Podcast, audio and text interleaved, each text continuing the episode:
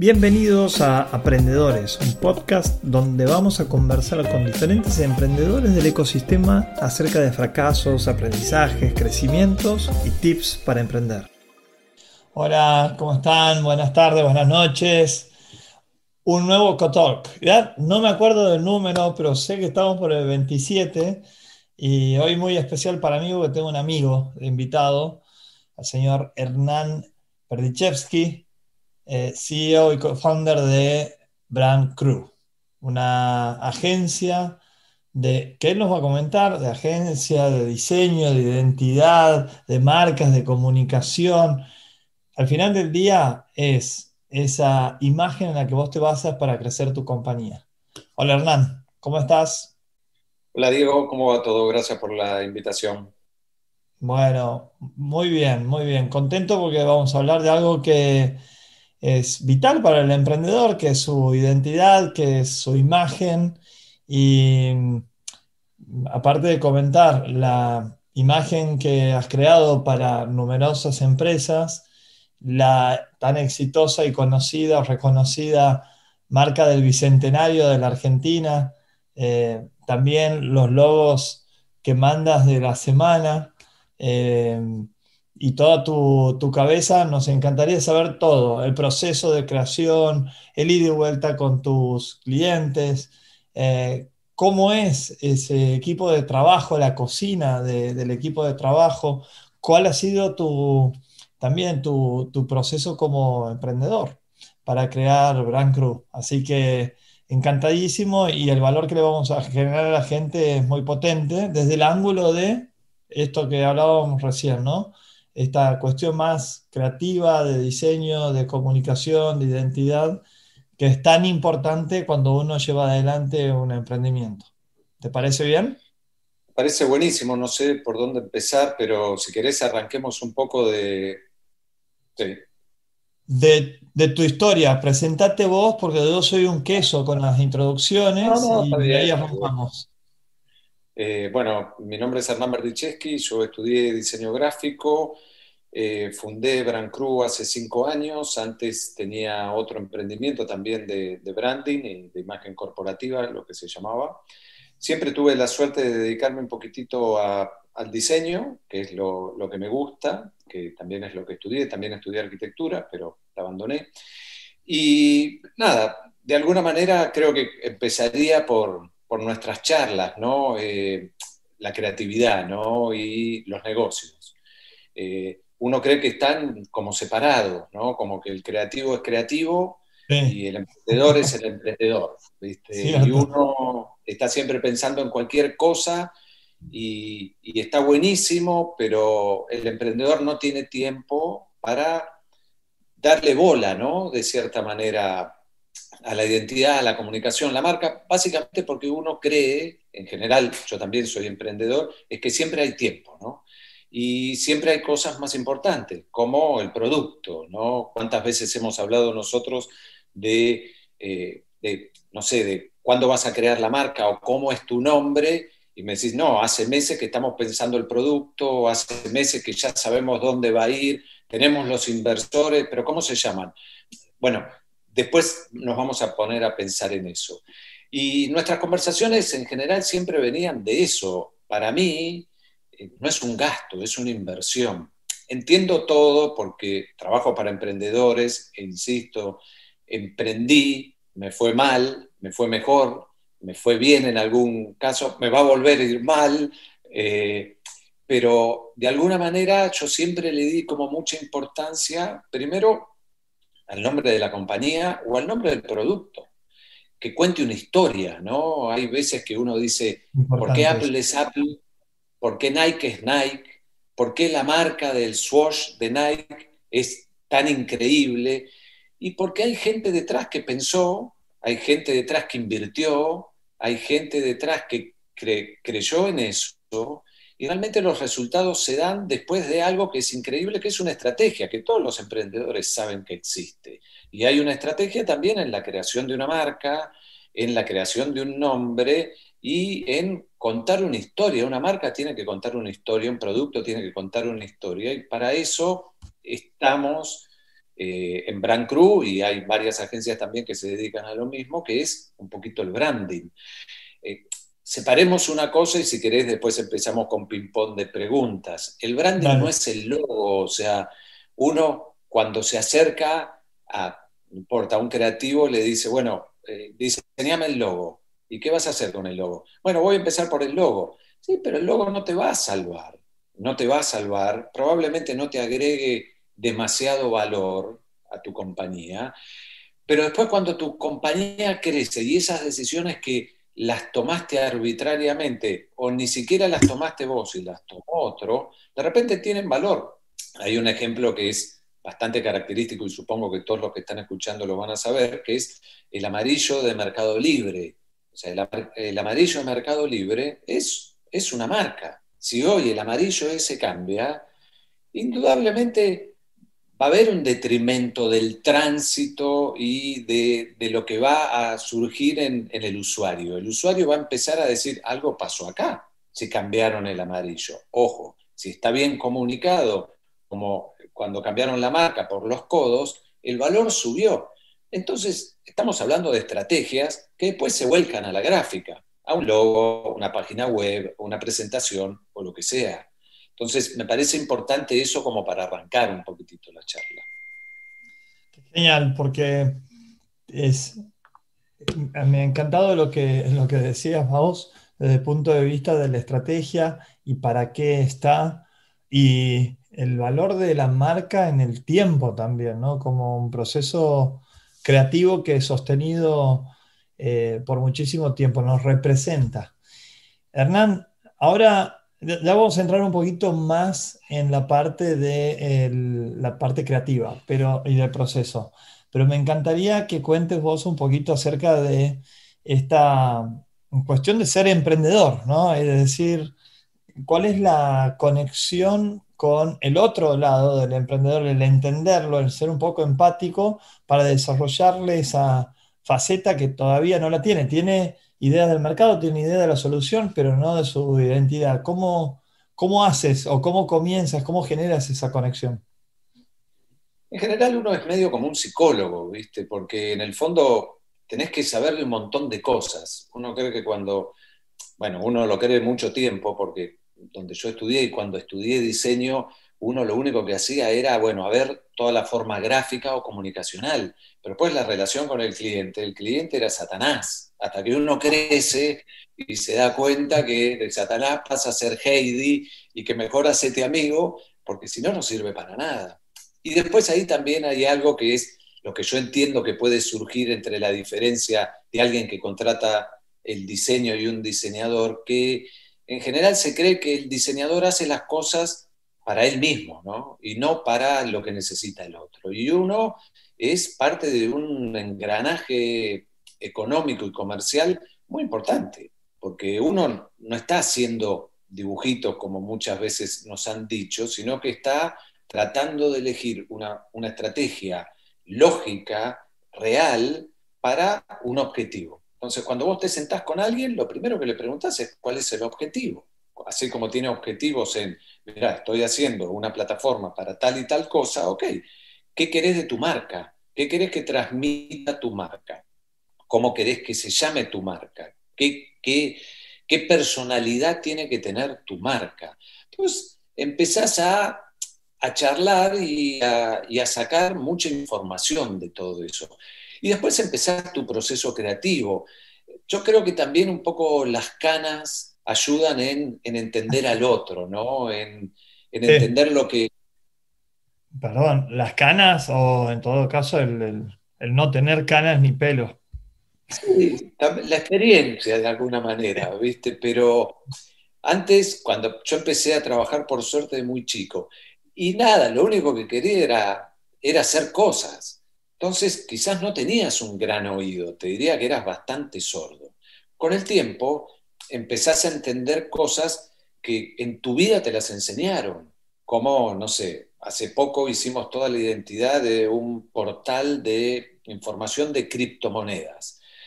Y tuve que tomar clases de criptomonedas, de cryptocurrency.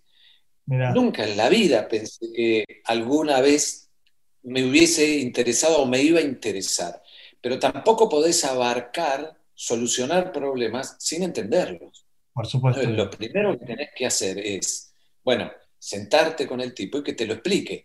Obviamente el emprendedor tiene una velocidad enorme porque conoce mucho su negocio. Entonces te lo explica de una manera muy rápida. Hernán, ahí quiero hacer un parate porque hasta a mí me pasa. Decir, che, pero pará, hacer un logo es dos mangos con 50. En un ratito lo sacas al logo. Mirá vos todo lo que estás explicando para entender el, mercado, entender la solución, entender quién es la audiencia, cómo tiene que conectar entre el emprendedor y su audiencia. Bueno, en definitiva, una serie de cosas bastante complejas que toman estudio más allá de, no sé, 30 y pico, 30 y pico de años de experiencia. Mm. A ver, eh, yo tengo un amigo que es divino, que dice, lo difícil de cobrar un logo es que cuando vos estás hablando con el cliente, probablemente la idea te surja. Y vos no le podés decir, mira, eh, tu logo va a ser así, dibujarse, no te va a pagar un mango. Entonces tenés que irte a tu casa, ¿viste? inventar toda una historia y decir, mira, estuvimos investigando y el logo es este que probablemente se te, se te ocurrió ahí. Pero eso no tiene nada de malo, porque en realidad la creatividad, ¿qué vas a hacer? Che, me está viniendo creatividad. Bueno, frenala, porque primero tenés que hablar de plata, primero tenés que ver si va a servir o no, qué es lo que uno hace. Entonces, el logo probablemente sea una idea al principio, pero es el final de un gran camino de investigación y de prueba y de error. Y, hay muchas compañías hoy en día que valen trillones de dólares que tienen logos que son malísimos. Pero lo que pasa es que hicieron estrategias donde el logo es parte de una comunicación. El producto es una gran parte de la comunicación. El sonic branding, que son los sonidos, es otra gran comunicación. Y nada, y el logo puede ser bueno, puede ser malo. Como despegar, yo me acuerdo más del sonido que del logo. Bueno, bueno. Bueno, WhatsApp, por ejemplo. El tilde ah. de WhatsApp es, es impresionante. Y yo te puedo decir, a ver, ¿qué me vas a cobrar por hacer un tilde? Para, ¿cuánto vale tu compañía hoy? Si hoy WhatsApp decide, hay todo un estudio que yo no tengo bien el parámetro, pero hay todo un estudio que el, emprendedor que invierte en branding en los primeros dos años de la compañía, la inversión es muchísimo menor que cuando la compañía vale 300 millones de dólares. Porque hoy WhatsApp. Déjame hacer una encuesta ahí. Hay casi 70 personas que nos están viendo en vivo. Entonces le quiero hacer, te quiero hacer a vos, emprendedor, una encuesta muy rápida, ¿sí o no? ¿Invertiste en tu identidad, en el diseño de tu identidad y tu comunicación dentro de los primeros dos años de tu emprendimiento? ¿Sí o no? Por favor, podrían contestar mientras Hernán continúa para darle un poquito de feedback también, porque es, interesante eso, ¿no? Eh, vos estás diciendo que en los primeros dos años hay una, un costo muchísimo menor. ¿Y por qué se da eso, Hernán? Se da eso primero porque vos me llamás y me decís, mira, estoy creando una compañía, el 90% es para mi producto, o sea, voy a tener, no importa, una plataforma, voy a tener lo que vos quieras, ¿entendés? Un, equipo de música y necesito un nombre. Digo, no puedo invertir mucho dinero. Sé que, la, que el branding es carísimo. Eso, eso es algo que es, fácil de demostrar, que puede ser que sí, puede ser que no, porque en realidad no hay un precio de mercado. Entonces, a vos te tocó alguien que cobra, no importa, 45 veces más que un freelance y vas a decir, es carísimo, ¿entendés? Pero te toca un freelance o alguien que recién arranca y relativamente tiene experiencia, entonces vas a decir, ¿cómo puede ser una diferencia tan grande? Entonces, cuando vos entras a un emprendedor, a una empresa que está emprendiendo y no tiene mucho, vos decís, mira, nosotros, nosotros brindamos un paquete para emprendedores. Entonces sabemos que si, si le cobras como si ya estuviese financiada la compañía y todo, probablemente te digan que no. Entonces tenemos un costo relativamente acotado con una serie de entregables acotados. Ahora, me llamás vos cinco años después, yo sé lo que vale la compañía, porque yo investigo y sé lo que vale la compañía. Entonces, siempre es un porcentaje lo que vale la compañía, Porque aparte, si yo me equivoco, vos me vas a tocar el timbre, me vas a decir, yo invertí X cantidad de dinero, cambié el sonido de WhatsApp y se me cayeron las acciones en un 30%. Y todo el mundo me está diciendo que el sonido es malísimo. Bueno, hola, de inversa, no me vas a llamar, vas a decir, gracias a lo que invertimos en ese sonido, ahora la compañía creció. Porque no va a haber manera de que nadie te diga, yo te elegí por el sonido, o va a haber cinco, y vos no lo vas a interpretar como algo que realmente valió la pena esa inversión, pero sí vale la pena. Sí, Hernán, ¿y cuáles son los elementos que generalmente incluyen en una propuesta de identidad eh, que viene de Brand Crew? En principio, si no tienen el nombre, hay que empezar por el nombre. O sea, el nombre es todo. Este, el nombre es lo, lo que te crea la historia de la compañía. El nombre es lo que te da el primer engagement. Si el nombre es malo, y malo quiere decir que vos estás vendiendo, no sé, una cuestión vegana y le pones, no sé, eh, asado, y, ¿viste? Es difícil que la gente se dé cuenta que vos estás vendiendo verduras, ¿entendés? Entonces, ojo que suceden esas cosas. Entonces, lo que nosotros ofrecemos es primero un nombre, que es un tema cada vez más complejo porque cada vez hay menos nombres disponibles. Y los nombres lindos, ¿viste? Cuando vos decís, se me ocurrió un nombre fantástico y decís, y claro, no se me pueden ocurrir esas cosas, ya está. El registro, la búsqueda, eh, todo eso lleva, lleva bastante investigación. Sí, porque aparte, de nuevo, yo te vendo algo, que después tenés un litigio porque ese nombre existía y venís contra mí y me decís, pará, vos me dijiste que no existía. O sea, nosotros hacemos investigaciones en los países que ustedes nos dicen. A ver, entonces, nombre, ¿Qué más? Nombre, identidad, identidad gráfica, que la identidad gráfica básicamente puede ser un logotipo, que es como escribe la palabra, un isotipo, que puede ser un dibujo o un símbolo, un isologotipo, que pueden ser las dos cosas, y después toda la paleta de comunicación, porque digo, ok, ¿qué haces con el logo? Bueno, lo pego ahí. Bueno, ¿para qué tenemos que contar todo este cuento en una página web, en un diseño de página web? En un deck de presentación para inversores. Eso me, lleva a mí a, recordar eh, cómo te conocí con Segundo Hogar eh, y que fue una empresa que no me fue bien, pero realmente la identidad de Hernán fue una de las cosas más lindas gráficamente que he visto, de la cual yo me sentía totalmente orgulloso, digamos, la llevaba como... Este, Sí, como. ¿Verdad que la puedo mostrar? ¿Querés que la muestre mientras que hablas? Dale, dale, dale. Ah, mira, qué bueno. Bueno, vamos a hacer acordar a, un pequeño gran fracaso, pero la verdad es que la identidad hizo todo lo posible porque nos fuera bien. Después, aquí, aquí está el que falló. Este, pero, pero, eh, claro, y estaba buenísimo porque había una serie de iconos que tenían que ver con el viajar. Para la gente que no sabe, Segundo Hogar intentó ser el Airbnb de Latinoamérica, el HomeAway de Latinoamérica. Era alquileres vacacionales, entonces este, implicaba viajar, implicaba sentirte eh, el dueño de una propiedad en un destino vacacional durante un determinado tiempo, compartir en familia, etcétera, etcétera. Y me acuerdo mucho de esas preguntas que que tuvimos en el proceso de creación de esa marca. Y cuando la vi fue como un wow, como, el dibujito ese que se te cae la quijada. Eh, ahí está, ahí va. Contá a voz, porfa. No, fue, fue muy lindo. Realmente fue lindo trabajar con vos porque nos diste mucho espacio y aparte nos transmitiste mucha pasión.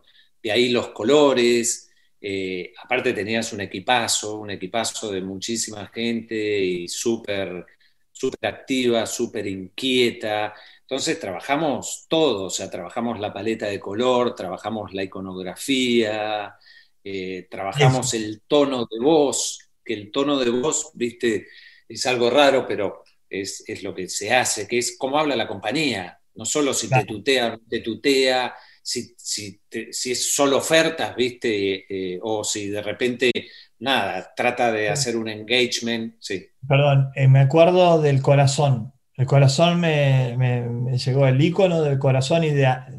Eh, ahí está, ahí está. Qué bárbaro. Y, sinceramente me sentía muy, muy representado por eso. Este, eh, porque al final del día era, como decía, experiencia emocional, de esas cuestiones que no te olvidas. El corazón este es, sale de la, del isologotipo este, o sea, es como el techo este que te hace la casa, ¿no? O el hogar. Y bueno, así era nuestra seña. Sí. Eh, nada, y acá tengo un poco, si querés, recorro un poquitito de imágenes, eh, así no se aburren tanto de escucharme. Seguir después hay un, hay un montón de preguntas, así que después de que pases por este diseño, y aquí es el, hacemos, vamos a las preguntas, pero este, contanos de qué se trata, que para los argentinos seguramente van a saber, los que nos ven desde otros países no. Ok. Eh, bueno, este fue el, símbolo del Bicentenario que lo ganamos por concurso nacional en el 2010, gobierno de, Néstor y Cristina, eh, de Cristina, perdón, creo. Eh, y nada, lo que hicimos es, nosotros tenemos escarapelas, no sé en Latinoamérica si existen, en Uruguay sí, que es la primera de la izquierda, que es el primer símbolo que a uno le pinchan en el corazón, porque se lo pinchan, la madre se lo pincha cuando uno va al colegio, entonces es como el símbolo más puro, ¿no? que, en realidad tiene buenos recuerdos y uno no se mancha. Y a partir de ahí hicimos como una abstracción, una simplificación y le agregamos un poco de color y movilidad. Eh, este símbolo se convirtió en un símbolo que cambió de alguna manera, fue un pivote en, la simbología política argentina de, este siglo. ¿no? Eh, la Argentina tiene grandes símbolos políticos y deportivos, el Mundial fue otro, y este marcó como una, especie de, revolución gráfica, porque lo, metió como en, una modernidad gráfica más actual. ¿no? Eh, inclusive tenía cada, cada provincia tenía uno según una paleta de colores y acá está ah, yo, no sabía, che, mirá vos, qué, qué groso. Sí, sí, esto fue un trabajo enorme, enorme, aparte de, emparejar todos los colores con las regiones, esto fue, fue muy lindo, muy federal. Eh, seis años después, otro gobierno, el gobierno de Macri, nos llamó para, para pensar el símbolo de la independencia. Mirá que hay que tener suerte. Yo me considero un tipo con suerte, ¿no? Porque que te toque un bicentenario siendo diseñador, ¿cuántas veces no podés vivir 400 años? O sea, vas a vivir, eh, no sé, 80, ponele, y te tiene que tocar adentro de esos 80. Ahora, que te toquen dos juntas y que puedas tener la posibilidad que dos gobiernos completamente diferentes y quizás opuestos te llamen y consideren que lo hecho anteriormente sirve, fue impresionante. Y acá rediseñamos para, un lado más eh, como argentino de alguna manera, que creíamos que era lo que Macri necesitaba en ese momento. Acordate que el PRO venía con toda esa campaña muy colorida y el peronismo en general siempre venía con el celeste y blanco. Entonces acá se nota cuándo le pusimos color y cuándo le sacamos color. Todo esto tiene toda una teoría que los voy a aburrir, pero nada, son 20 líneas, cada una es una década, son 20 pétalos en el lado izquierdo, cada pétalo es una década y en fin. Eh, esto es en Tucumán. trabajo, Felicidades. Coca-Cola lo, pidió también. Gracias. Eh, Coca-Cola pidió una adaptación también, así que tuvimos la suerte de hacerla. Eh, y oh, sigo, si quieren, comentando algunos trabajos medio rápidos. Dale, para dale, es entretenido. Eso sí, eh, dame los, los, últimos 20 minutos para preguntas, así que tenemos 15 minutos. Voy, voy, voy, rápido y cuento rápido. Este es un proyecto que empezó hace un año y es la primer moneda Branca, Fernet Branca tiene una moneda que es solo para bartenders. No se consigue salvo en eBay y el que la vende eh, es es non santo, digamos, ¿viste? Pero la primera moneda argentina nos la pidieron a nosotros y tenía que tener simbología argentina. Y acá aparece la primera moneda con la simbología argentina, ¿no? Un poco con el tango, con la vaca, con el mate, con Mar del Plata, con las empanadas, con el fútbol. Si te sobra uno, esa es mi bebida favorita. Así que si te sobra una, sabes a quién se lo puedes regalar. ¿Con quién puedes quedar bien? Vos sabés que no se regalan. Hay, hay todo, después, si tienen ganas, hay todo como una logia detrás de esto, muy positiva. Y cada bartender, eh, cada moneda tiene un valor muy, muy alto y no es un valor comercial, pero es un valor sentimental que cuando uno viene con la moneda, eh, los otros bartenders tienen que invitarlos y todo. Bueno, de nuevo eso de conectar las marcas y las emociones, ¿no? Totalmente. Pero de nuevo, ¿entendés? Acá hay una historia, no es que hacernos la moneda como quieras. O, bueno, y todo eso fue toda una investigación de cuáles serían los símbolos, por qué sí, qué está asociado al Fernet y qué no, cuál es tu público, qué querés lograr, objetivos, ¿no? Estos son los eh, embajadores de, la marca. Esto es una empresa de, finanzas y de bolsa muy, muy importante. Esto es un rediseño. Fíjense eh, cómo, uno puede cambiar la imagen, no importa el gusto de cada uno, indudablemente acá hubo un cambio importante generacional y dijeron esta marca quedó en la generación anterior, necesitamos una marca nueva, una marca que cuente algo. Y lo que nosotros investigamos para contar es esta escalera, esta especie de acompañamiento que va hacia arriba eh, y que crea esta confianza metida en un cuadrado también, son finanzas, acuérdense, un color no demasiado característico para las finanzas, pero la CEO de la compañía es una mujer, ¿sí?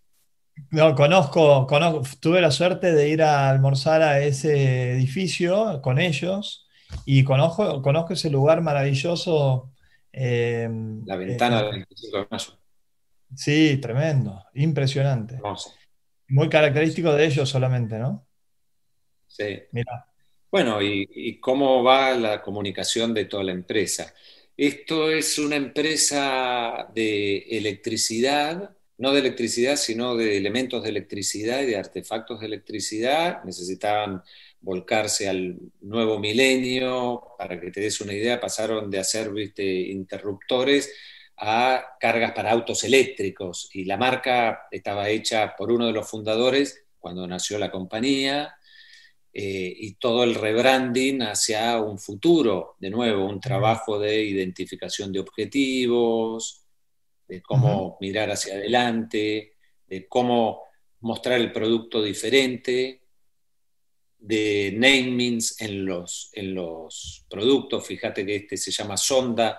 Ellos querían de alguna manera identificarse como que son argentinos, entonces eh, querían que busquemos toda una clasificación de nombres.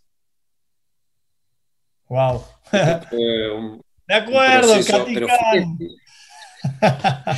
pero, aparte, fíjate lo, lo, interesante que es el trabajo, ¿no? Porque pasás, no sé, de una empresa que que genera revenues de millones de dólares eh, y, mantiene clientes con millones de dólares como Cohen, a nada, eh, una empresa que vende alimentos con un nombre hermoso y con la creación de dos personajes, que es este perro y este gato, eh, y toda la comunicación de esto. Acá está el tono de marca, el tono de voz de la marca, el perro que habla, ¿entendés? Esto fue genial. Le pusimos nombre de, una startup personaje. que empezaba a posicionarse en alimentos para mascotas eh, y vos lo, transmitiste a esto. Ahora, ¿vos tuviste algo que ver con el nombre, Katy Khan? No, ellos lo, venían trayendo y hicimos un pequeño retoque, pero lo venían trayendo ellos. Bien. Lo venían trayendo ellos. Y personificaste con, nombre. Personifiqué. Claro. Osvaldo y Gala. Eh, Gala tenía un perro y tenía un gato también. Pero fíjense que de nuevo, el logo es importante, pero la imagen de marca es muy importante, porque con el logo lo único que podés hacer es mostrar el logo y se acaba. Entonces necesitas como un sistema de piezas donde no se aburra. Fíjate, con las redes que hay y con la cantidad de mensajes, si vos pones logo, logo, logo, logo, la gente se va. Entonces vos tenés que construir engagement con un montón de piezas y eso es lo que entregamos en una segunda etapa para empresas que ya están más consolidadas, porque indudablemente hay que investigar mucho más y hay que crear muchísimas más cosas. Eso te representa la de... Volvé un segundito, por favor, a la del fondo naranja. Eso te representa mucho a vos. Vos ahí, si, a mí me dices, eh, ¿quién hizo esto? Te digo Hernán Berdichevsky. Sin, haberlo visto nunca eh, antes. No sé, bueno, siempre me gusta, vos, si, a mí me preguntás qué tiene Brancru con respecto a otras compañías que ofrecen el mismo servicio, eh, nosotros creo, hay muchas compañías que ofrecen el servicio y son buenas. Eh, yo creo que nosotros tenemos una parte gráfica que es muy, muy particular. Entonces hay compañías que tienen estrategias buenísimas y que después en una de esas subcontratan toda la parte gráfica, porque saben que no son buenos o que hay gente que es mejor. Eh, nosotros le damos como un buen finish a la parte gráfica. Esto es el desarrollo de, una productora de cine, eh, de los que, están haciendo productos para Pacapaca. De nuevo, acá hay toda una historia. El nombre de ellos nosotros nos queremos llamar Caudillo porque representamos eh, la argentinidad y viste el liderazgo, pero de una buena manera. Y bueno, entonces a partir de ahí empezamos a construir la marca. Eh, indudablemente Cuando vas contando la historia de la marca, eso, eso realmente me conecta muchísimo. Eh, y, la hace diferencial, ¿no? Es, justamente genera el efecto de top of mind. En, en, los primeros que pienso en alimentos para mascota es en Caticán. Y quizás no es porque el alimento, ni siquiera sé cuál es el alimento. No sé si el alimento es el mismo o es una marca de alimentos, no me importa. Es directamente el top of mind que genera el branding. Eh, para, la competencia es tan grande que si no generas algo que, te llame la atención, porque el precio, el precio va a variar y el precio de la competencia va a bajar y vos necesitas que tener un usuario lo más eh, digno y, real a vos mismo, ¿entendés? Entonces, tenés que utilizar muchas herramientas y el branding te las da todas, de alguna manera. Qué, bonito, che, eh, este, ¿eh? del, este, este, este, nombre es tremendo, porque esto es una, es una compañía que creció muchísimo, está en España, de justamente gluten free, entonces nada mejor que algo que sea celíaco y encontrar este nombre. Encontrar este nombre fue un golazo. Y una vez que encontramos el nombre, todo anduvo, ¿entendés? Eh, les está yendo increíble. Realmente les está yendo increíble. Y porque aparte tiene un producto buenísimo, no, les está yendo increíble por el nombre, ojo, ¿entendés?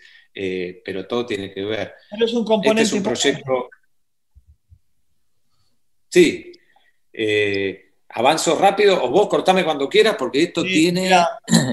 escúchame, eh, aparte que me, gustaría ver a, nuestros queridos amigos de Nubimetrics en algún momento, me imagino que los tienes, si no hay que buscarlos, pero tenemos 20 minutos más y hay muchas preguntas, Hernán, así que...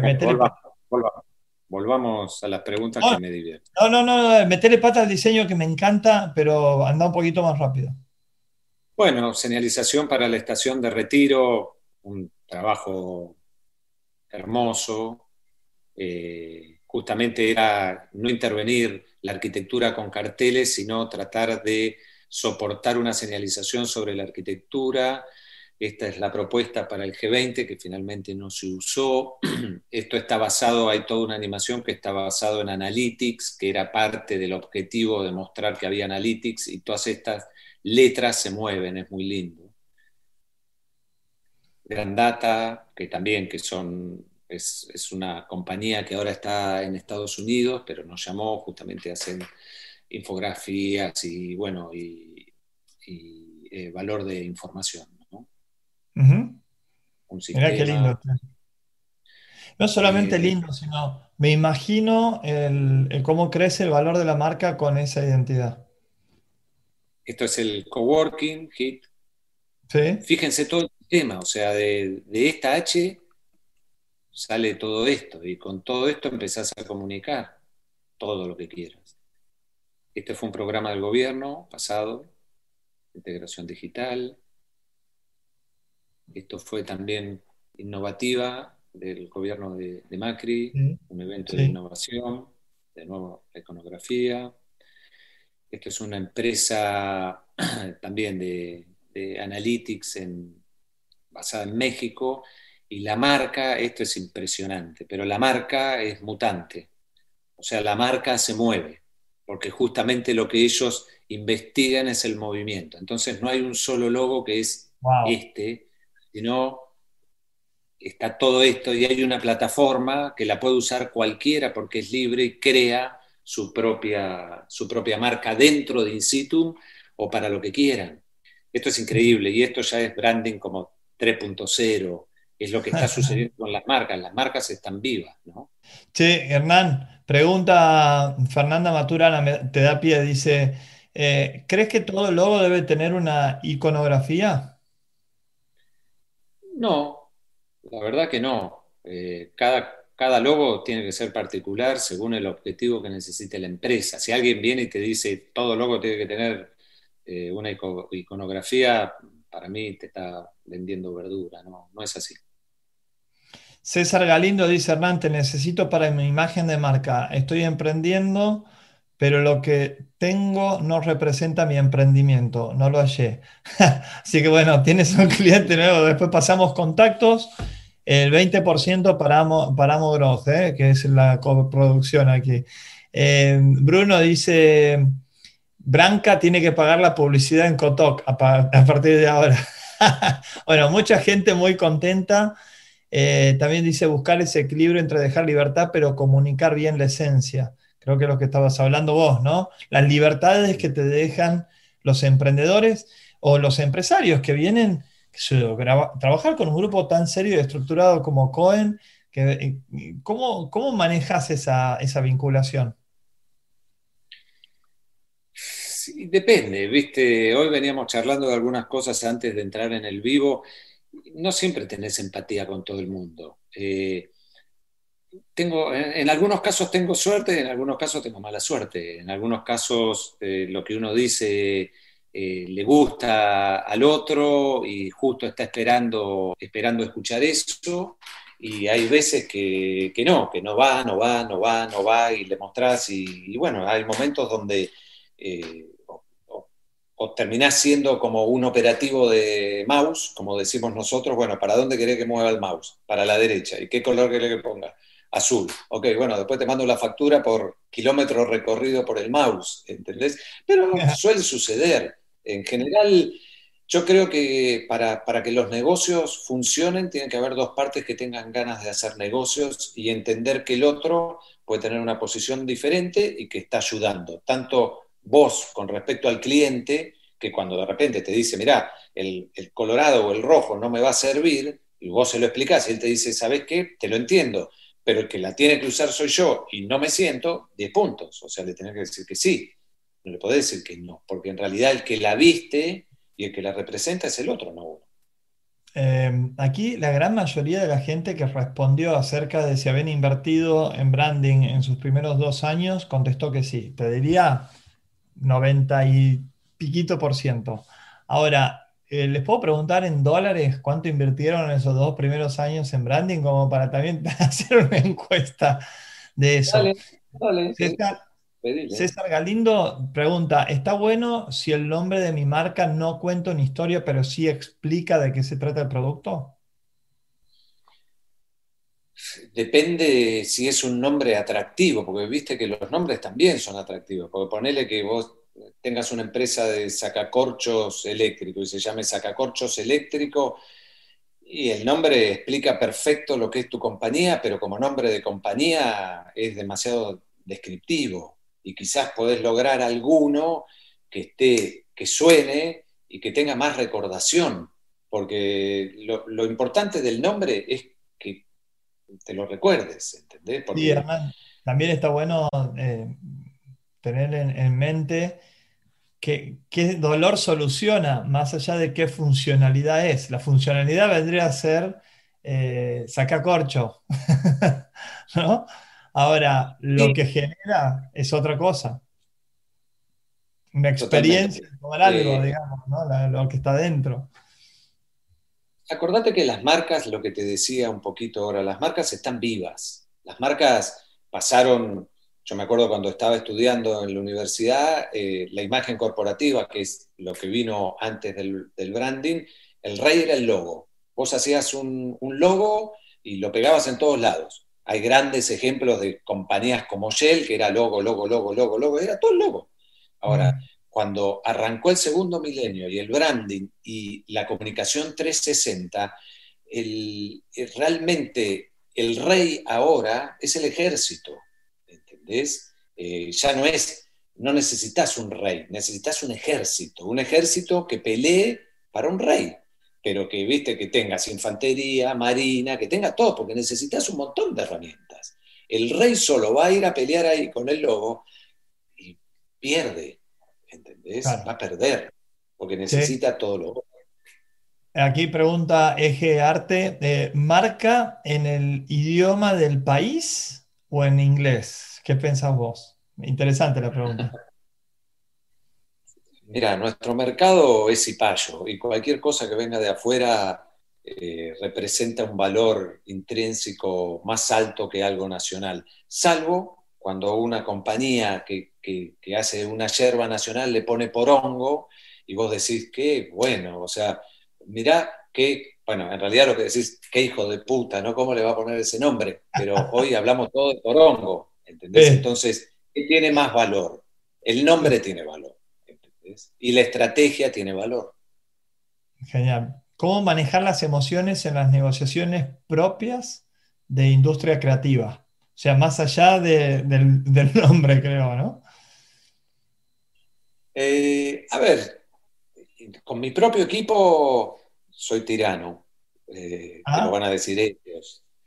Y, eh, o sea, todas las puertas siempre están abiertas, pero hay un momento donde soy un poco tirano.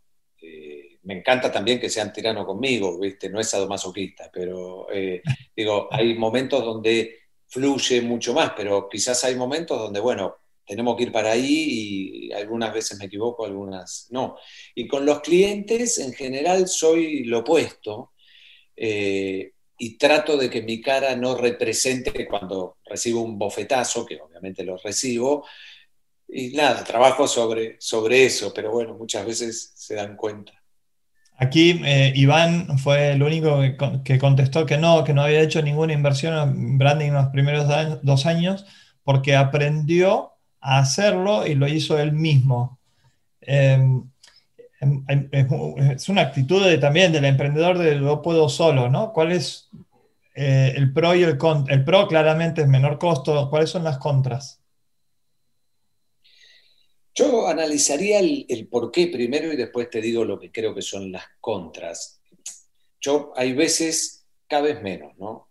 cada vez hago menos cosas y, llamo a gente más especializada, porque quizás yo soy así, genero más dinero haciendo lo que yo sé hacer que ahorrando en lo que no sé hacer.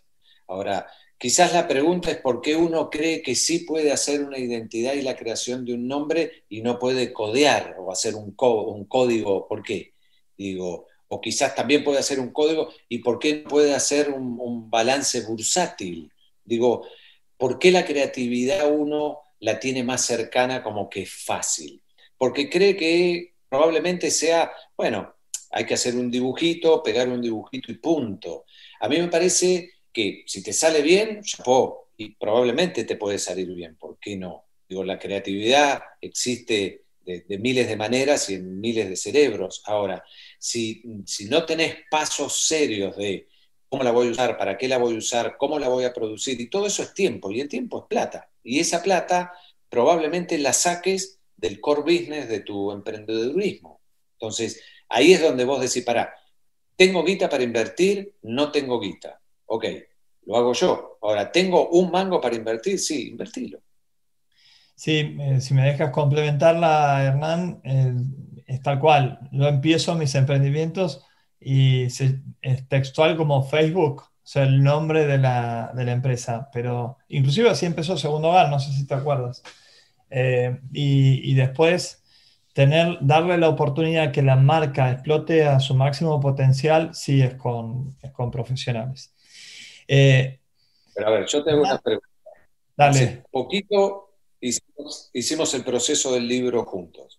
Vos sos amigo mío, compartimos espacios y nunca me llamaste y me dijiste, che, dame una mano con la tapa, porque decidiste hacerla sola, eh, solo. Digo, ¿qué diferencia ves cuando un producto teóricamente está más profesional? No digo que tuyo no lo estaba, desde mi punto de vista sí, no lo estaba. Eh, ¿Cuál es la diferencia cuando lo ves? Eh, ahí tenés un ejemplo, ¿entendés? ¿no, lo tenés por ahí para, mostrar a la tapa del libro de Liderazgo Co? Eh, porque está buenísimo el ejemplo. Y realmente creo, Hernán, que es la poca conciencia de la importancia que tiene el branding de algo que yo le he puesto 20 años para crear mi libro. No, no, no, es que haya sido un producto que escupí de un día al otro. Conté experiencias de, 20 años en más de 20 emprendimientos. Es donde he dejado sangre, sudor y... Sí, qué genial. Ese, ese fue la, propuesta inicial. Y, y dejar también, volver un segundito. Esta fue la, inicial. Y me encantaba a mí. Ese, ese, para mí un montón de cosas, la flecha, el ir para un destino, el, vuelo de pájaros, con, volar con menor esfuerzo, volar agrupados. Eh, y, e intenté hacer participar a la gente. Entonces eh, lo puse en LinkedIn, en Instagram, y empezaron a devolver. ¿Vos cómo viviste eso, Hernán, de, que no era solamente tu cliente, en este caso Diego, sino la gente de la audiencia de Diego quien participaba en la co-creación del, de la identidad? A ver, el feedback siempre es buenísimo.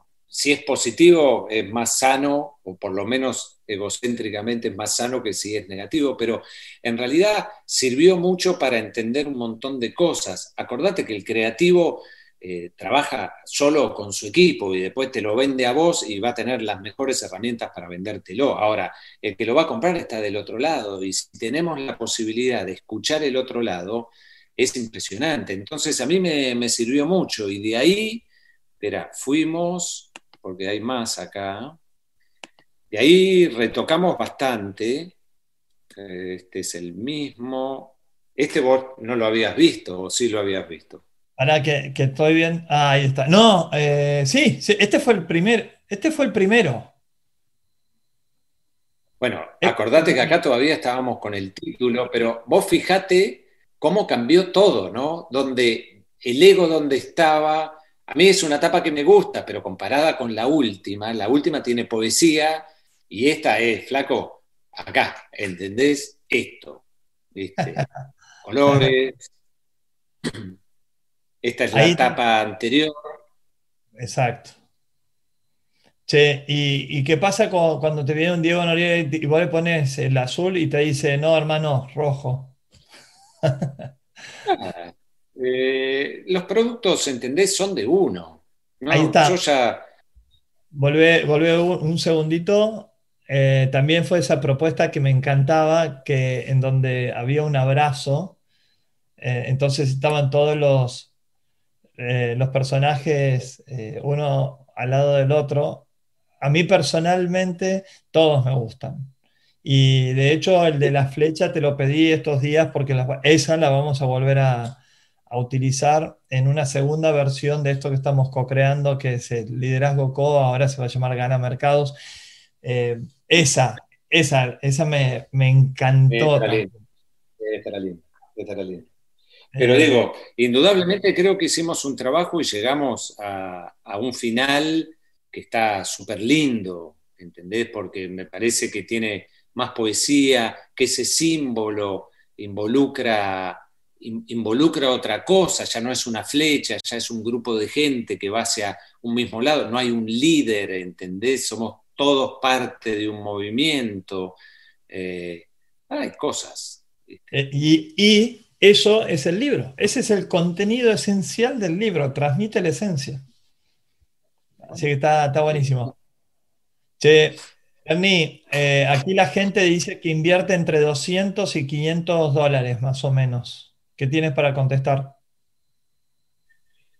Eh, A ver, es un precio bajísimo de mercado. Hay que ver qué emprendimiento tiene y cuánto invirtió en el emprendimiento. Fíjate, no, vamos a hacer las cuentas ahora, pero probablemente eh, la inversión de segundo hogar en branding haya sido el 1%, ponele. Si haces los números, vos te vas a dar cuenta qué dinero representa eso. Entonces, si bien eso no es un parámetro para, para que uno piense que es el 1% de la inversión, eh, depende de lo que invertís. Si invertiste, qué sé yo, 45 mil dólares en una plataforma y 400 dólares en el branding, eh, hay una diferencia enorme. No digo que tenés que invertir exactamente lo mismo, pero son precios bajos. Eh, ¿Cuál es la diferencia primordial entre crear una marca B2B y una B2C? Pero antes déjame decir algo. totalmente de acuerdo con vos.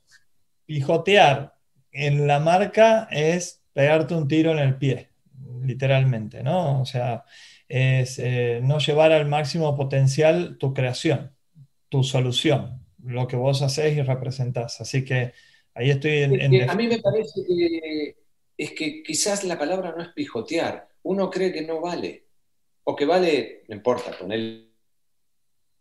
Eh, yo digo, bueno, ok, eh, la gente que invirtió 400 dólares, yo voy a, ahora a la compañía y él sabe lo que vale la compañía, ellos saben lo que vale la compañía. Yo te digo, bueno, te voy a pagar por lo que vale la compañía. Para mí la compañía vale 14, no, vale 1.400. Para mí vale 14. No, bueno, pero mirá eh, la transacción. Sí, bueno. O sea, no digo que por el branding vaya a valer más, pero a mí me parece que cuando uno le da valor y tiene un poco de ancho de banda para invertir, nosotros hace poco dimos unas charlas en un grupo, en un foro de de exportadores, ¿no? Y hubo una pregunta fabulosa de uno de los eh, que vino a ver, dimos un taller. Entonces, claro, salió y dijo, lo que pasa es que el branding es caro en general. Le digo, bueno, ¿qué presupuesto tenés vos para tu compañía? Y vamos a ver si es caro. Yo no tengo presupuesto. Y obviamente que es caro. Si vos tenés cero presupuesto para el branding, si yo te cobro uno, es el doble, es carísimo. Entonces, yo les sugerí, siempre tengan un presupuesto. 400, si para ustedes es digno, es genial que ustedes inviertan 400 dólares en la imagen de ustedes. Si ustedes creen que vale, que pueden invertir más porque necesitan más cosas, mejor. Y si no, bien igual, pero sí o sí hay que considerar un presupuesto para el branding. Eh, Fernanda Maturana pregunta, ¿cuál es la diferencia primordial entre crear una marca B2C y B2B? Porque dice muchas veces en las empresas B2B es decir, a las que venden a otras empresas, la marca importa menos o poco. Lo que pasa es que la ve menos gente y la ve gente que en principio no compra productos. El B2C, teóricamente, vos le estás vendiendo un producto a millones de gente. Entonces, tu marca tiene que ser más plástica. Plástica, digo, no plástica desde lo gráfico, sino que tiene que poder generar más mensajes cuando vos haces un B2B, vos le estás vendiendo a un gerente de marketing, un CEO, una compañía a otra compañía, le da lo mismo. No digo que le dé lo mismo, pero digo, la marca puede, puede tener menos mensajes. B2C necesitas que la marca tenga espalda, sepa jugar al fútbol, jugar al tenis, charlar, tomar vino, ¿viste? Tiene que tener más personalidad. Ahí está un poco la diferencia. ¿Cómo, eh, eh, Gustavo Cantor, querido amigo y colaborador, pregunta, ¿cómo puede un emprendedor buscar una primera idea de nombre y logo para ser más productivo luego la contratación de un experto? Eh, hay varias plataformas, yo no las recomiendo, pero hay varias plataformas, primero de creación de logos por 5 dólares, esto que estoy diciendo, borralo después, pero voy en contra del negocio. El vivo queda Pero hay plataformas, yo no las recomiendo, pero digo, si te divierte, 5 dólares no es nada, 10 dólares no es nada, 20 dólares no es nada, ponete a jugar ahí, es una timba, no me acuerdo cuántas te dan, nada, y tenés un abanico, empezás a ver si alguna te gusta o no, y después cuando te sentás con alguien más serio le decís, mira, algo de esto me interesa me gustan de esta forma, me gustan estos colores, me gusta lo que lograron acá. Y lo mismo con los nombres. Hay algunos buscadores de nombres. Con el nombre hay que tener cuidado y con la marca también hay que tener cuidado, porque en realidad lo peor que puede pasar en un mundo hiperconectado es que te cae, viste, vos, ah, no sé, eh, te creaste una marca, un nombre, estás contento, viste, te la pelás, vas vendiendo y te cae una multinacional y te arruina. Te saca del negocio, te quita el nombre, te hace un juicio porque no lo tenés registrado, porque tenés más registrado, o porque no te diste cuenta. ¿Entendés? Entonces lo barato te salió carísimo. Che, Hernán, eh, quiero hacer tres, cuatro preguntitas más. Tenemos 80 personas en vivo y están preguntando un montón. Nos estamos quedando sin tiempo. ¿Qué pasa cuando no pusimos nombre, pero buscamos internarnos con alguna sensación que queremos transmitir, como ser el color y que sea como lo identitario? Eh, es interesante y probablemente genere buenos resultados, pero lo tiene que manejar alguien que tenga idea porque hmm. no es tan... para cualquiera, digamos. no, porque, de nuevo, qué sé yo, che, justo está buenísimo el amarillo y lo mezclé, viste, con un azul y no te diste cuenta que era Boca, que era, viste, Rosario Central, que era, y te empezaste a generar un, viste, un lío del otro lado eh, y no sabes cómo salir, ya la gente lo identificó y, lo hiciste sin querer. Hay muchos, muchos códigos dando vuelta que nosotros estamos acostumbrados porque lidiamos todo el tiempo, no códigos de, de, codear de la computadora, sino códigos, ¿viste? Los colores son códigos, las letras son códigos y, bueno, todas, muchas cosas son códigos. Che, Ernie, aquí Agustina Sal, otra colaboradora nuestra, dice algún consejo para bloqueos creativos o cómo avanzar cuando te sientes estancada. Aquí alguien del palo. Eh, yo, yo, no me considero una persona creativa. esto lo hemos charlado, ah. Diego. Bueno, señores, se acaba, se acaba de terminar el contado, que se de joder todo. Nos vamos. Chao, hasta la próxima. Yo te lo expliqué, yo te lo expliqué. No, yo te lo expliqué. O sea, yo soy un, matemático de la imagen. O sea, como los matemáticos, viste, piensan y combinan números, yo combino formas pero no me considero un tipo creativo, un tipo que se sienta y busca creatividad. O sea, yo mezclo, siempre me gustó armar y mezclar. Entonces, cuando no me siento creativo, que en realidad nunca me siento creativo, ah, salgo, no, no podés darle vueltas. Y cualquier cosa sirve. Eh, salís a pasear el perro, eh, mirás una película. Digo, si te atrapas en que te venga una idea, no te va a venir nunca. Y te viene cuando, no te viene. Yo tengo un ejercicio que es bien trucho, ¿no? Pero yo en general me desvelo una vez por noche, ¿no? Y, no me levanto, ¿sabes que no me levanto? Eh, y no abro los ojos. Imagínate las cosas que me surgen en la cabeza. Y, y siempre creo que una buena idea que te surgió en la cabeza y no la notaste a la otra mañana, si es buena la tenés. Y si no, no importa. Y hay veces que me las acuerdo, hay veces que no. Mira qué groso. Yo siempre tengo un, cuadernito pegado a mi, mesa de luz. Eh, ¿Cuáles son los servicios que más tu principal audiencia para generar química? Qué interesante eso. ¿Cómo? Perdóname, se cortó. ¿Cuáles son? ¿Cuáles son los servicios que más valora tu principal audiencia para generar química? Yo creo que lo que decía antes, tenemos una muy buena paleta gráfica como estudio y en general creamos símbolos que perduran. Bueno, están los del Bicentenario y hay, hay varios dando vueltas, marcas que, que perduran con el tiempo y eso tiene un valor alto, porque el otro día estaba investigando y hay un gran, hubo un gran diseñador gráfico en la historia que se llamó Saúl Vaz, el otro día les salió una nota que el, el average, eh, ¿cómo se dice? El promedio de duración de sus marcas, que son IBM es una de esas, CBS es otra de esas, NBC es otra de ellos también, eh, son 34 años.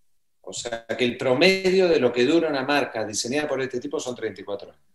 Entonces, si estamos hablando de que alguien te paga, no importa, X cantidad de miles de dólares o cientos de dólares por hacer una marca y les dura 30 años eh, y aparte a la gente le gusta, es la mejor inversión que pueden hacer. Y por eso un poco tenemos... Eh, Rafael Cedeño dice, recientemente para nuestro emprendimiento surgió la idea de tener logos diferentes y usarlos uno nuevo cada trimestre de operación y nos dijeron locos. Hoy entiendo, dice que no es un error tajante. Gus Cremonini dice, me sorprende mucho que cada proyecto va al máximo, todo tiene icono, señalética y más. Eso no es suerte. No hay una marca sola y nada más. Las aplicaciones son completísimas. Em, bueno, aquí Bruno Migliorini de Amogros dice, la barrita de Amogros sale un dólar. podemos discutirlo con Hernán. Rodrigo dice, ¿cuál es el proceso que utilizas para lograr que la empresa incorpore la marca, asuma el rol para construir la marca y su experiencia en cada acción? Principalmente los emprendedores o empresas que arrancan, es más complejo que comprendan lo fundamental de esta historia de la marca. Sí, en general lo que nosotros les ofrecemos es como un paquete de startup. Este de startup tiene después como un una parte separada que es la operación y se la, vendemos en modo fee por seis meses renovable. Decimos, mira, si querés, acá están todos los manuales. Eh, te enseñamos, te mandamos a alguien y lo maneja otro. Y si querés, te lo manejamos durante seis meses y después te lo dejamos. Si querés, te lo seguimos manejando. Y en general, la mayoría se queda eh, porque se siente más cómodo y sobre todo porque invierte su tiempo en generar revenue con lo que ellos hacen y la marca funciona. ¿entendés? Tenemos reuniones quincenalmente o mensualmente con análisis de todas las cosas y con objetivos, así que sirve también. Bueno, Ernie, eh, primero que nada agradecerte a vos por, este, por esta masterclass que nos has dado, de contar todos los procesos de creación, de identidad, del valor de la marca, de cómo conectar emociones con soluciones, eh, con tu mercado, con tu audiencia. Me encantó lo de los procesos, realmente. Me, despertó un montón de cosas que no las tenías antes, así que te agradezco muchísimo. También permitime agradecer a nuestro querido amigo eh, Miguel San Pedro, quien nos presentó y que hoy nos coachea en coloquios de la vida, que tenemos la suerte de estar juntos. Eh, y, bueno, agradecerle a la audiencia que en ningún momento se fue. Te diría que es de mm, los vivos que más se mantuvo la cantidad de gente hasta el final. Nos pasamos de la hora, dejo en voz de... Para que, para que veas que, soy un tipo con suerte, no se cortó nunca. O sea, se me viene cortando todo, todo el tiempo y no se cortó. Ya ves que soy tipo con suerte. Y gracias realmente, gracias a todos por, estar ahí. Eh, las redes, ya saben, bueno, en LinkedIn está, ya está pegado, en Instagram también, lo que necesiten. Eh, me apasiona lo que hago y bueno, y si se puede ayudar, mejor. Así que gracias por estar ahí, gracias Diego, lo repetimos cuando quieras. Dale, bueno, te vamos a acompañar desde Amo Growth cortando este contenido para comunicarlo. Vos sos un creativo de los mejores, si no el mejor que conozco. Eh, no hemos contado nada de, los, de los logos de la semana. No has mostrado nada. Cada semana tiene un logo. Contalo un segundito. Eso. No, a ver, eh, eso es, es el, entrenamiento que tengo, porque en realidad eh, todo esto es corporativo, o sea, trabajar para las empresas y no sé qué. Cuando te queda un espacio libre que no te queda nunca, te lo generás. Y esta gimnasia que hago, pueden seguir en Instagram, se llama Icono de la Semana, y todas las semanas eh, diseño un icono sobre la noticia más importante, o sea, hago como una editorial gráfica sobre la noticia más importante. Ya lleva siete años y más de 600 iconos, así que síganlo por ahí. Ahí está. Ahí de la semana. Eso, eh, gracias Brunito, siempre tan atento y gracias a Mogros por la coproducción de este Cotalk, pero en donde, bueno, es, imperdible. Lamentablemente quedará para la próxima y no podemos seguir porque si no, eh, no, no, cumplimos y respetamos los tiempos. Hernán, un abrazo muy, muy grande. Muchísimas gracias. Bueno, nos veremos entonces el próximo martes, 7 de la tarde Argentina, 5 de la tarde Colombia, con más conversaciones, co-talks, con gente tan grosa como Hernán. Un abrazo y hasta el próximo martes. Esperamos que hayas encontrado valor en estos aprendizajes y te esperamos para nuevos podcasts. Te recuerdo que puedes escuchar en Spotify, Apple Podcasts, Google Podcasts, YouTube y visitando nuestra página web diegonoriega.co.